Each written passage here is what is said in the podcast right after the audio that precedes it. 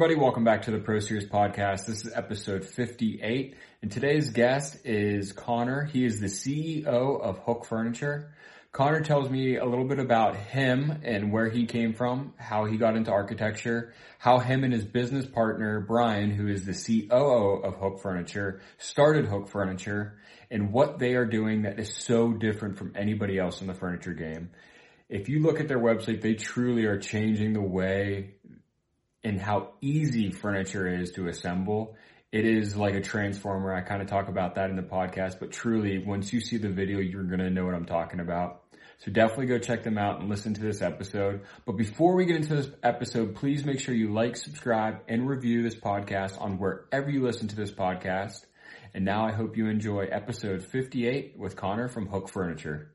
Thank you so much, Conor, for joining me today on the Pro Series podcast. Very excited to talk to you about your company and um, just how it all came about and your background. Yeah, yeah. Thank you so much for for having us on. Uh, so yeah, delighted to share our story. Absolutely, yeah. And I always like to start each episode on like how I met the guest, and I want to thank Adrian Ramsey over in Australia for introducing us um, he's given me quite a few guests and vice versa. So thank you to him. And um, were you a guest on his podcast as well? Yeah, yeah. We had it wasn't about a month ago. Um, you know, I guess by the time this comes out, that that episode should be out. But we had a great, yeah, great conversation. Really fun guy, and um, yeah, fun, fun uh, interview with Adrian for sure. Yeah, he's a really cool guy. Well, I want to start off. I went onto your website and I, I kind of said off camera, like you're. I was watching a build of one of your coffee tables or a desk or something, and it literally looks like a transformer, like how it's built. It's I've never seen anything like this. Oh, good. I'm glad to hear that. Yeah, we're. Um, sorry, go ahead. Go ahead. With for people that don't know anything about your company, can you explain just kind of a gist of what you all do and um, what the name is and everything? Yeah, absolutely. Um, so we're called Hoek Home and spelled H O E K, um, pronounced like hook or book. Um, and the name comes from the area in Brooklyn where we are. So uh, it's Red Hook, but it was originally a Dutch settlement. So when the Dutch moved in, it was called Rude Hook, and Rude was is the color red, which was the color of the soil and Hook because it's like a hook shaped peninsula out into the ocean. Um, so we thought that was really cool. And then uh, our design or our system is based around these little hooks on the uh, on the front and back of each leg. So we thought it was like a nice kind of uh, you know paying homage to the area where we are and a little bit to the design and it looked it looked a bit, bit more chic than H O O K. So we, we went with H O E K. When you're um, yes. developing it, was that the name that you wanted from the beginning, or did that take a lot of practice? No, no, no. It uh, nah, it was kind of like you know we were spitballing different ideas after long after we developed the system, and like we need something you know kind of short and catchy, and I think we you know we're sitting in the back of an Uber, and this one popped into our head. yeah.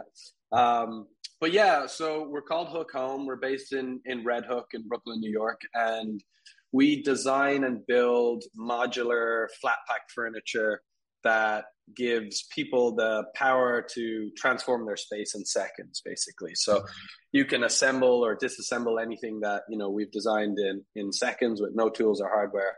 And it's all made with the best available materials locally sourced and uh, 100% post consumer recycled plastic so you know that was really important part uh, of the business for us is to approach our design with a circular design methodology. So mm-hmm. everything that we do is made with the most sustainable t- materials that we can get our hands on. And the way that we design it and put it together means that you know the customer can take parts apart very easily if something breaks and we have a lifetime warranty and we'll replace it. So we really designed with longevity in mind um, something that you're going to have with you for for many years to come. And you know, we're not gluing pieces together, so you can't get them apart again. You know. Okay, that's that's cool. Yeah, and I, I, highly suggest people go into your website to look at this video, or your social media is pretty good as well, showing. Thank you. Yeah. So let's start out. Like, how did you start out in the business? Not necessarily Hoek, but mm-hmm. when you were younger, did you always want to be a furniture maker or designer, or what? Where'd you land? Right. Um, so design, yes, from a very early age. Um, so I'm Irish originally. I was born in, in Dublin, and uh, my we moved over here with my family uh, when I was a kid. We moved to Albuquerque, New Mexico, because my dad used to work for Intel. Um, okay. So that was like in itself uh, the the most opposite, like the middle of the desert from you know this very lush, green, rainy uh, island. So that was that was a crazy experience, and uh, you know, while we were living there, um, my mom always had like a really strong interest in architecture, and she took me and my brother and my sister to go and see Frank Lloyd Wright's Taliesin West, which is like uh, I'm, if, I'm not sure if you're familiar with it, but it's one of the houses and studios that he built in Arizona. And I think I was like a young kid, like 12 or 13 or something like that.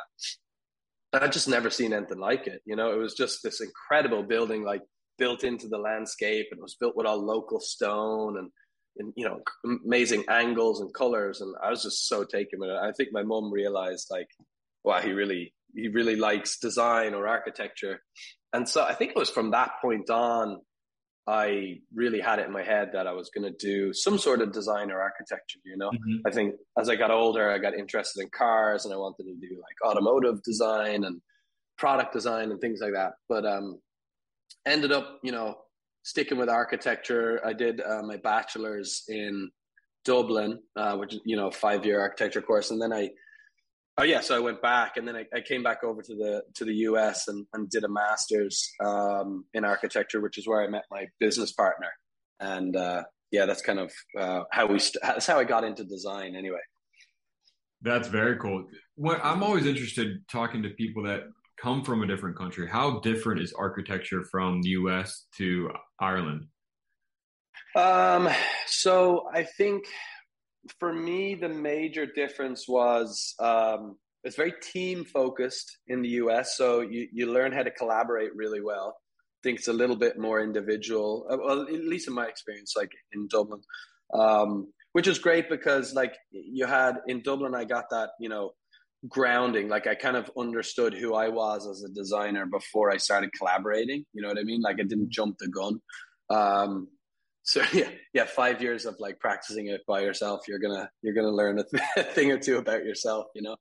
Um and then also i think uh in europe they focus heavily on like conceptual and theoretical like grounding. So you understand like architectural history and you know you have a strong idea of like concepts. And then over in the US it's very skill focused. So I learned like it really dovetailed very well for me because I had this like theoretical and conceptual grounding and then I came over to the US and I kind of backed it up with all of these digital modeling skills and digital fabrication and everything that I'm doing today. Uh, those skill sets I, I, got I learned in the US so mm-hmm. definitely like leaps and bounds ahead in, in that area. Yeah. When you were younger I, I've, I forget who I was talking to but um, another guess of mine, they didn't have the out like classes to fulfill their creative needs when they were growing up um, before mm. college. So in high school, middle school, did you have that growing up, or did you kind of do it all on your own? Um, I really didn't get into physically making things until grad school in the US. Oh, okay. Um, yeah, I mean, like always pretty handy with my hands like my dad was always doing stuff around the house. So definitely like enjoyed diy and like had an understanding of how to use tools and stuff. Um, and i think you know i started off very early on uh, i did montessori for like way too long. I, I, did montessori till i was like 10 years old or something. Um, and it's like a very you know kinesthetic thing. You're you're like you you pick up objects you're working with like you know different materials and things. So maybe like that kind of set the wheels in motion for why i was interested in those things. And then over here um you know uh, i think all of the schools are so well equipped with their metal shops and their wood shops and cnc machines. And you know we just we just didn't have that in ireland you know? So it's like you're a kid in a candy store and you come over here. You're like you mean i can actually like run that machine? You know it's crazy. Laser cutters you name it. So i think that it just opened up my whole world in terms of design and what we could create. You know, anything is possible. Absolutely. So after grad school, so did you meet your business partner in grad school? You said. Yes. Yeah. Yeah. Okay. So did did this company, the seed of this company, um, was it planted in grad school? Were you guys always trying to figure out something you wanted to do? Yeah, I think like I mean, we. It's funny. Like I, uh, I moved over from Ireland um, to New York when I was, you know, mid twenties, and I found uh, three roommates on Craigslist, which I think for most people is mm. like absolute like nightmare scenario. But yeah. they're still some of my best friends to today, and I luckily they i mean this is like one in a million but they're both or there three of them were all architects they were the same age as me and i just happened to like move into that apartment so we became like best friends um and at the time i was like uh i bartended for a year in new york before going to grad school and my roommate at the time was like oh i have a friend who's going to grad school also like he's going to the same school um you should kind of like meet up so then brian and i met on the open day um at the GSD, and like I, I mean, we pretty much instantly became best friends. We were like, we did everything together, like all of our projects, and we we lived together up there. Yeah, so I think we always wanted to do something together, whether that be an architecture firm or design or whatever it was going to be. Like I think we realized that our our personalities and skill sets dovetailed really well, where we made yeah. each other like better better designers. You know. Yeah, so when did Hoek start? Um, like when did you guys first start the actual process of making the company? Well, Hoek, I mean, the first thing we did, um, if I backtrack just before that, just to give you some context, um, we graduated and I think we both went to work as like architectural designers in uh, New York for a couple of years, like a year and a half, two okay. years. Um, I got to work with my professor Toshiko Mori, and Brian worked for DDG, a design build company in, in Manhattan that was really fun. Um, and I think we just started doing, um, you know, kind of small jobs on the side. Like, can you make a, a, reception desk? And, you know, we would just take one thing on at a time and we just loved making things with our hands. So we would do it after work. We had like a tiny little space in Ridgewood, like really, really small. So we built a reception desk and then we built another thing. And one thing led to another.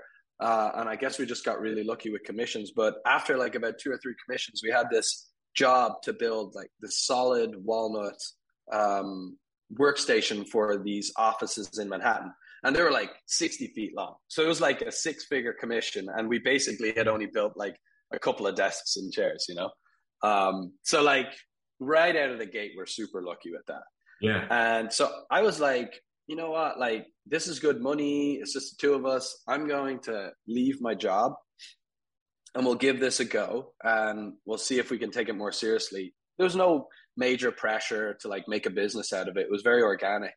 Um, and we did that. And, uh, and then we got another commission from that company uh, to build like these outdoor benches, like street, street benches. And at that point, it was kind of like me and Brian had a talk, and we're like, okay, this is bigger than what we expected. I think, you know, you're probably going to have to leave your job now if we want to make this real thing. And he had a tougher time than me because he was really like getting into the rhythm of his job, you know? Like it takes a while to understand the dynamics of an office, particularly architecture office in Manhattan. It's very hectic. So he was really getting into the flow. So I think it was a tough decision for him. But he decided in the end to leave, and we set up our own company called A05 Studio, um, which is a design build firm in uh, in Brooklyn, and we still operate out of the same space here in Red Hook.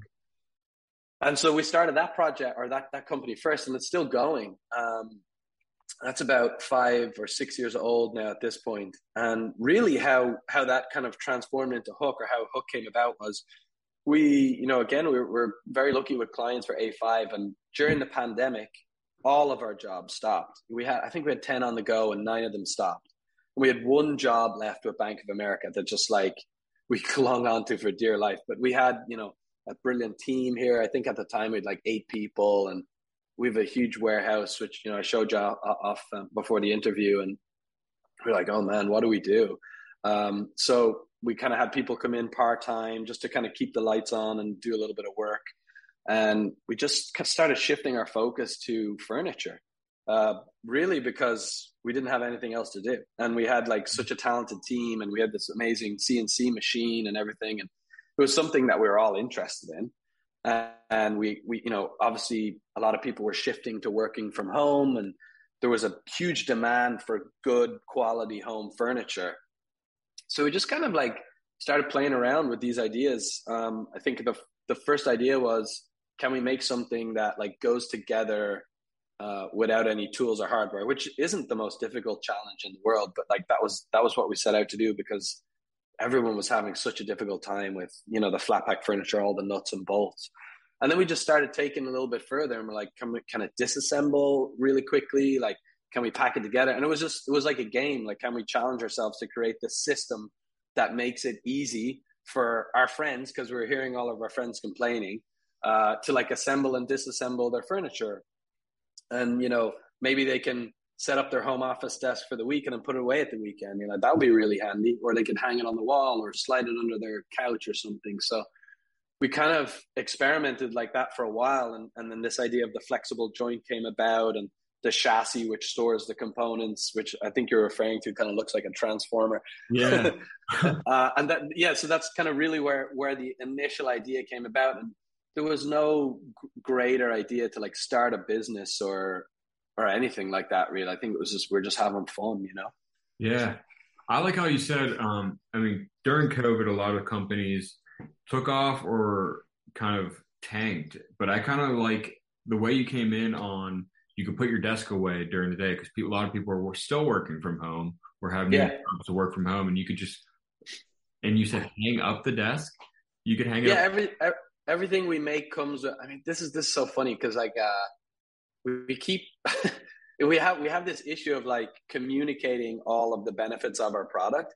Yeah. like someone will follow us on instagram for a long time. They're like wait you can hang your stuff on the wall? And i was like yeah it's like so like we're finding it so hard to like market all these benefits. But everything all of the furniture that we make comes with this kind of slimline wall cleat and you can hang any of the pieces on the wall. Um, and so you have this kind of like you can hang like your side tables or your desk, like everything packs like an inch and a half thick.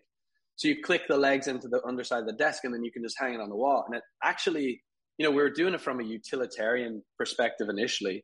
And then mm-hmm. you see this beautiful piece of walnut on your wall, and like, wow, that's actually like super nice. So because you have the round coffee table or so, so it becomes like this wall art piece, and we've kind of leaned into that more. We're collaborating with artists now and using the surface of the of the furniture as like a canvas.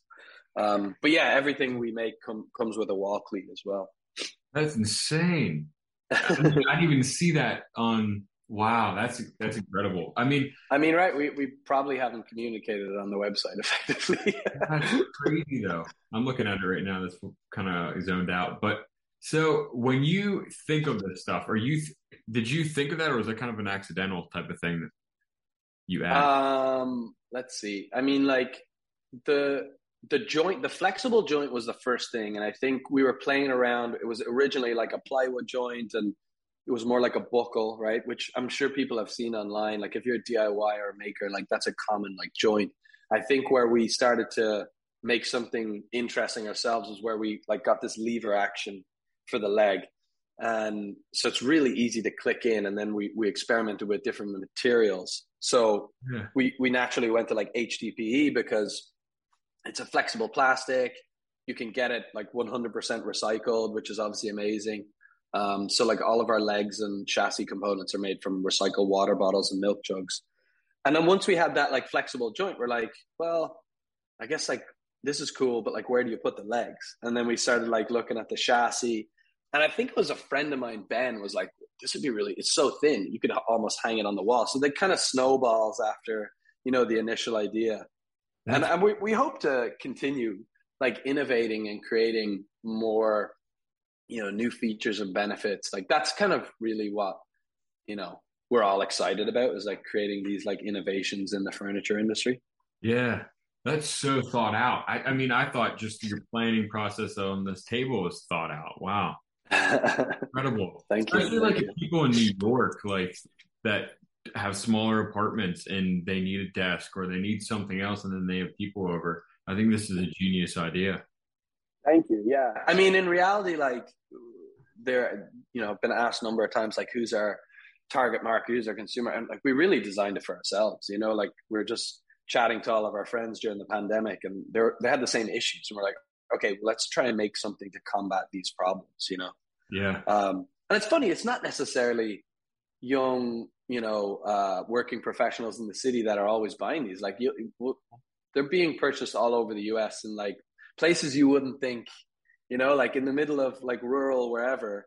Like, wow. it's just it's just beneficial to have a piece of furniture that's not hard to set up. You know, like that's exactly. a benefit in itself. Or just store because there there is foldable furniture. It's not a new thing, but it's sure, exactly. hard to store foldable furniture because it doesn't really fold into an inch. Would you say inch and a half or something like that? Every, everything's like an inch and a half thick. Yeah, once it's all packed together. That's yeah. incredible.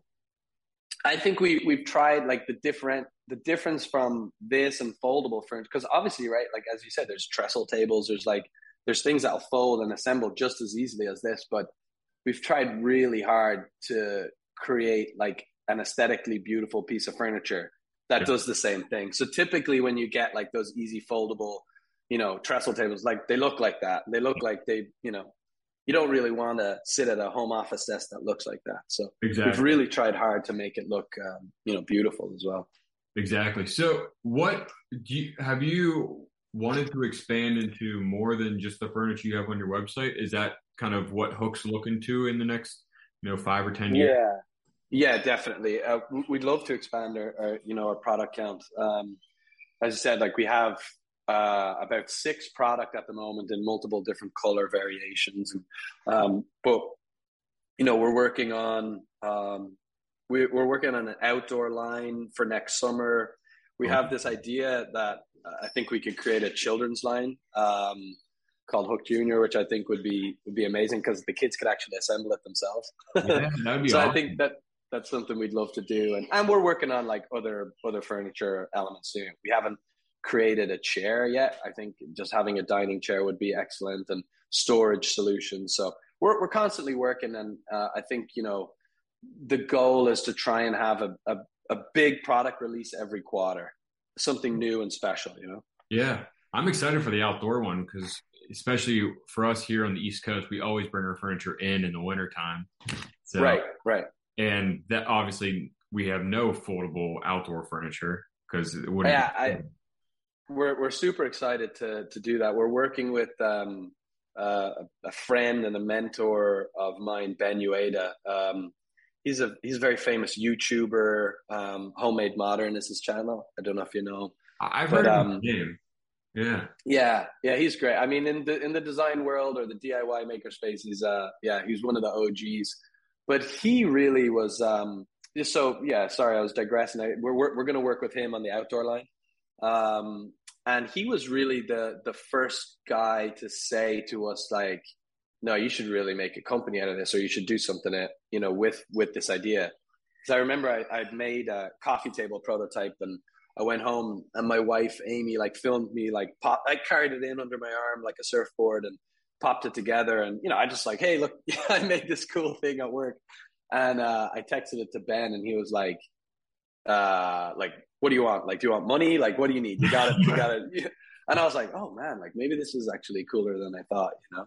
Yeah. Um, so, so, then he kind of advised us to do the Kickstarter and he was instrumental in helping us like navigate that. And that was really how we kind of got our, our start.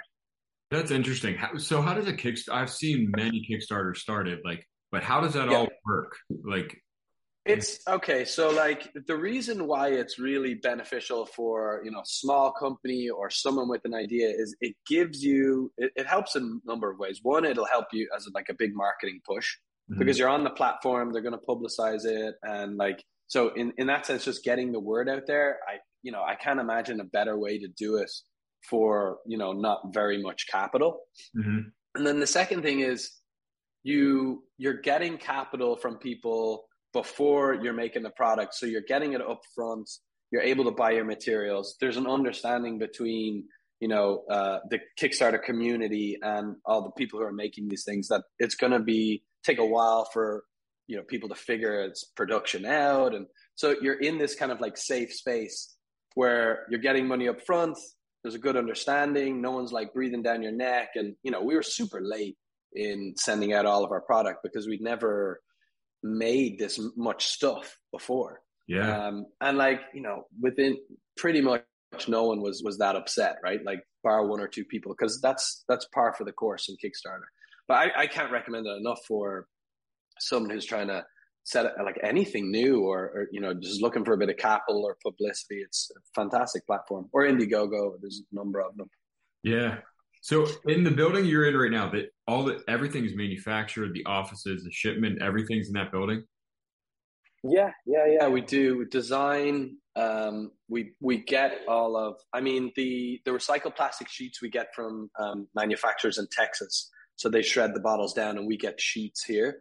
Um, but pretty much raw materials come in, everything's designed and you know made on our CNC machine and hand sanded and finished. And we have a, a spray booth here where we spray all our water based finishes, and uh, we even we even make our own boxes. really? Yeah.